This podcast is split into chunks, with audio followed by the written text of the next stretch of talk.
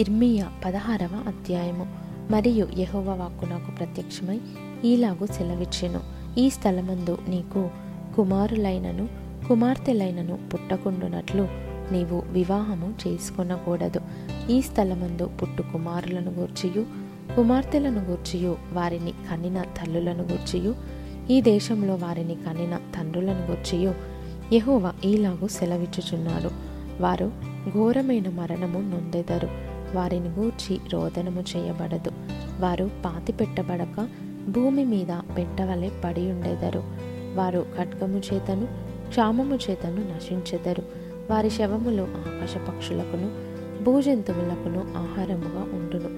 యెహోవా ఈలాగు సెలవిచ్చుచున్నాడు, నేను ఈ ప్రజలకు నా సమాధానము కలుగనీయకయు వారి ఎడల నా కృపావాత్సల్యములను చూపకయు ఉన్నాను గనుక రోదనము చేయు ఇంటిలోనికి నీవు పోకుము. వారిని గూర్చి అంగలార్చుటకు పోకుము, ఎవరిని ఓదార్చుటకు వెళ్ళకుము. ఇదే యెహోవా వాక్కు. ఘనులేమి అల్పులేమి ఈ దేశమందున్న వారు చనిపోయి పాతి పెట్టబడరు. వారి నిమిత్తము ఎవరును అంగలార్చుకుందురు, ఎవరును తమను తాము కోసికొనకుందురు. వారి నిమిత్తము ఎవరును తమ్మును తాము బోడి చేసుకొనకుందురు. చచ్చిన వారిని గూర్చి జనులను ఓదార్చుటకు అంగలార్పు ఆహారము ఎవరును పంచిపెట్టరు. ఒకని తండ్రి అయినను తల్లి అయినను చనిపోయెనని ఎవరును వారికి ఓదార్పు పాత్రను త్రాగనీయకుందురు. వారి యొద్ద కూర్చుండి అన్నపానములు పుచ్చుకొనుటకు నీవు విందుశాలలో ప్రవేశింపకూడదు. సైన్యములకు అధిపతియు ఇశ్రాయేలు దేవుడునైన యెహోవా ఈలాగు సెలవిచ్చుచున్నాడు, మీ కన్నుల ఎదుటనే మీ దినములలోనే సంతోషధ్వనిని ఆనందధ్వనిని పెండ్లి కుమారుని స్వరమును పెండ్లి కుమార్తె స్వరమును ఈ చోట వినబడకుండా మాన్పించెదను. నీవు ఈ మాటలన్నీ ఈ ప్రజలకు తెలియజెప్పిన తరువాత వారు దేని బట్టి యెహోవా మాకు ఈ ఘోర బాధ అంతయు నియమించెను, మా దేవుడైన యెహోవాకు విరోధముగా మా దోషమేమి మా పాపమేమి అని నిన్నడుగగా నీవు వారితో ఇట్లనము, యెహోవా ఈ మాట సెలవిచ్చుచున్నాడు, మీ పితరులు నన్ను విడిచి అన్యదేవతలను అనుసరించి పూజించి వాటికి నమస్కారము చేయుటను బట్టియే కదా వారు నా ధర్మశాస్త్రమును గైకొనక నన్ను విసర్జించిరి.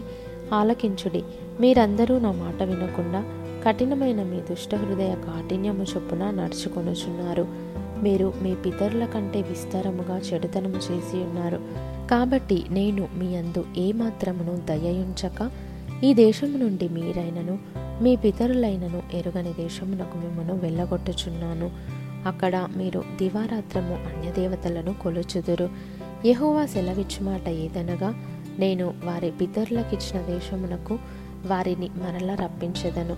గనుక రాబోవు దినములలో ఐగుప్తు దేశంలో నుండి ఇశ్రాయేలీయులను రప్పించిన యెహోవా జీవము తోడని ఇక మీదట అనక, ఉత్తర దేశంలో నుండి ఆయన వారిని తరిమిన దేశములన్నిటిలో నుండి ఇశ్రాయేలీయులను రప్పించిన యెహోవా జీవము తోడని జనులు ప్రమాణము చేయుదురు. ఇదే యెహోవా వాక్కు. వారిని పట్టుకొనుటకు నేను చాలామంది జాలరులను పిలిపించేదను.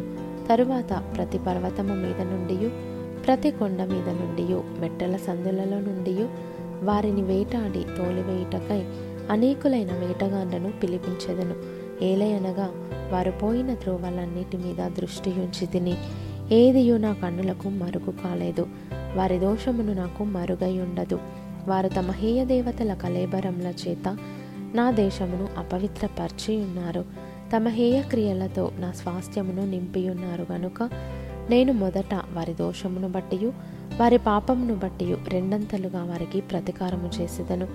యెహోవా నా బలమా నా దుర్గమా, ఆపత్కాలమందున ఆశ్రయమా, భూదిగంతముల నుండి జనములు నీ యొద్దకు వచ్చి మా పితరులు వ్యర్థమును మాయారూపమును నిష్ప్రయోజనమునగు వాటిని మాత్రము స్వతంత్రించుకొనిరని చెప్పుదురు. నరులు తమకు దేవతలను కల్పించుకొందురా, అయినను అవి దైవములు కావు.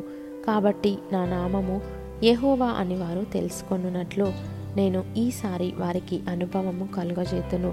నా బలమును నా శౌర్యమును ఎంతటివో వారికి తెలియజేతును.